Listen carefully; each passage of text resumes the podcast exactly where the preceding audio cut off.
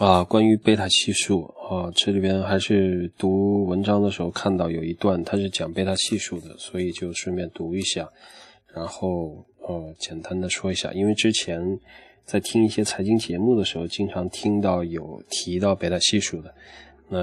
呃就简单说一下这一段 ，using beta measurement 就是使用贝塔系数来进行一种呃简单的度量，或者是把贝塔 measurement 叫做贝塔系数啊 whatever you call it 啊，这段是这样的啊 To be a successful investor, you need to understand the volatility of、uh, the particular stock you invested in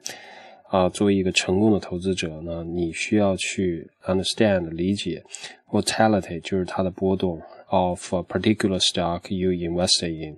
啊，你需要去了解你啊真正去投资买入的这呃，这只股票它的这个波动性 In stock market parlance、uh, This volatility is also called the beta of a stock 就是说用股市的语言来说那这个 volatility、啊、波动 is also called the beta of a stock 就是也被称为这只股票的贝塔系数 Beta is a quantitative quantitative、uh, measure of the volatility of a given stock 啊、uh, 它也可以是什么呢也可以是 mutual fund and portfolio and so on 就是说 beta is a quantitative 就是一个量化的 measure of volatility 它是它是就是说股票在市场里边运行的时候它波动的一个数量化的一个Measure 就是一个衡量的指标、呃、它一般是指某一个股票当然也可以用于比如说共同基金啊，或者是 portfolio 就是整个的这个投资组合它整个的这个贝塔系数都是可以的、呃、Relative to the overall market 就是说它是相对于整个市场而言、呃、因为呃所谓的贝塔系数它是有一个对比的啊，基础基准这个基准一般来指讲的就是 the overall market， 就是整个市场。